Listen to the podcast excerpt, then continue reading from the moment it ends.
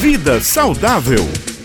Bom dia, doutor Alan Lúcio. A gente ouve muito falar do ômega 3. É de fato uma gordura boa, como se chama? Conte para nós esses detalhes. Bom dia.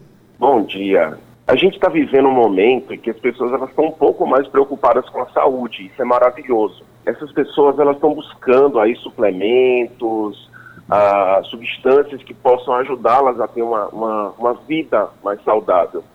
E isso faz com que elas acabem usando, chegam lá na lojinha de suplementos, na farmácia, e saem comprando as coisas que às vezes escutam a, a colegas, amigas, amigos dizendo que é bom. E aí o ômega 3 realmente é bom? A resposta é sim, ele realmente é bom. Bom para quê? Bom, o ômega 3, ele na verdade tem substâncias anti-inflamatórias. Tá? É uma gordura boa, tá? É uma gordura que não tem absolutamente nenhuma relação com obstrução de vasos sanguíneos, muito pelo contrário. O ômega 3, ele tem a capacidade de ajustar o colesterol ruim. E uma vez ajustando esse colesterol ruim, automaticamente ele diminui aí a probabilidade da formação de, de, placas de gordura na parede dos vasos, que é o que realmente predispõe a infartos, derrames e por aí vai. Bom, o que é importante saber? Quando a gente vai usar um ômega 3, são três coisas que eu queria alertar vocês. Vamos lá. Existem dois tipos de, básicos de ômega 3. O EPA, o EPA, e o DHA. E os dois têm finalidades diferentes. O EPA, o EPA, é um ômega 3 que tem um alto poder anti-inflamatório. Então, se ele tem um alto poder anti-inflamatório, ele serve para quê? Ele serve, por exemplo, para desinflamar aquele vaso sanguíneozinho que está ali inflamado e, consequentemente, contribuir aí para uma redução do risco cardiovascular. Então, o EPA ele é muito bom para quem quer fazer prevenção de AVC, para quem quer fazer prevenção de infarto, para quem quer fazer prevenção de trombose, tá certo? Então, essa é a ideia do EPA.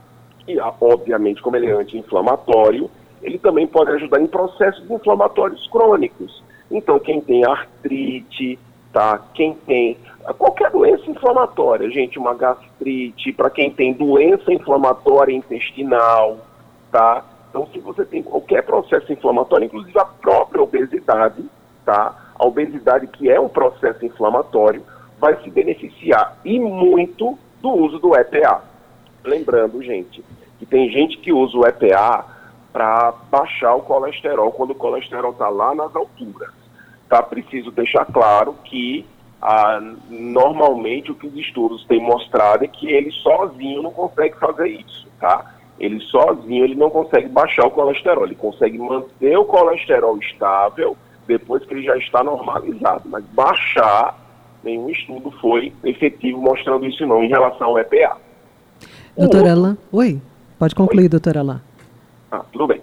O DHA, é, ele é muito bom para o cérebro, ele é alimento para os nossos neurônios, o DHA.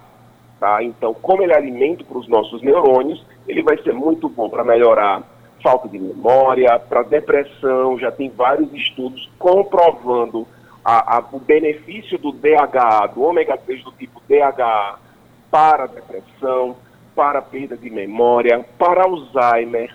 Tá? Então seria, para quem está estudando para concurso, seria uma vantagem muito boa, porque ele serve de alimento e também como anti-inflamatório para os nossos neurônios. Isso.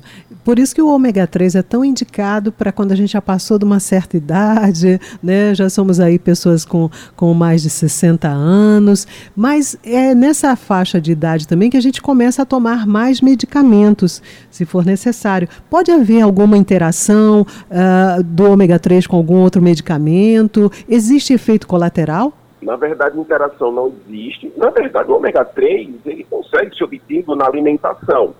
Ele é um alimento que a gente consegue encontrar em algumas sementes, tá? Algumas castanhas. A gente consegue também encontrar em frutos do mar, peixes, é, é, mariscos, tá? Então não tem nenhum tipo de, de interação. E ah, também nenhum efeito colateral. Na verdade, como ele é extraído de peixe, algumas pessoas, quando tomam ômega 3, podem sentir aquele gostinho residual de óleo de peixe. Mas hoje já existem ômega 3 aí mais modernos, tá? Que fazem que a gente use ele e não sinta esse gosto residual de peixe. Ah, uma dica interessante. Ah, como saber se o ômega 3 é de qualidade boa, é de boa procedência? A dica é a seguinte: você vai pegar a cápsula de ômega 3, vai deixar no congelador. Se no outro dia de manhã você pegar esse ômega 3 e a cápsula estiver congelada, pode jogar fora, que está oxidado, ele não presta. O ômega 3 ele não congela, então deixa no congelador, se petrificar, ele não presta, pode jogar fora. Nossa, doutor Alain, ninguém sabia disso, inclusive eu. Excelente dica. Eu sou consumidora de ômega 3, gosto muito e vou realmente fazer esse teste, viu? Da próxima eu lhe digo se deu certo ou não. Pode fazer. Eu mesmo uso, já já vou ali tomar o meu. ok. Doutor Alain Lúcio, muito obrigada pelas informações aqui, por compartilhar todo o seu conhecimento com, com a gente. O senhor que é nutrólogo, né, intensivista também. E até a próxima quinta-feira com mais uma coluna Vida Saudável. Até quinta, se Deus quiser. Tchau, tchau. Tchau, tchau.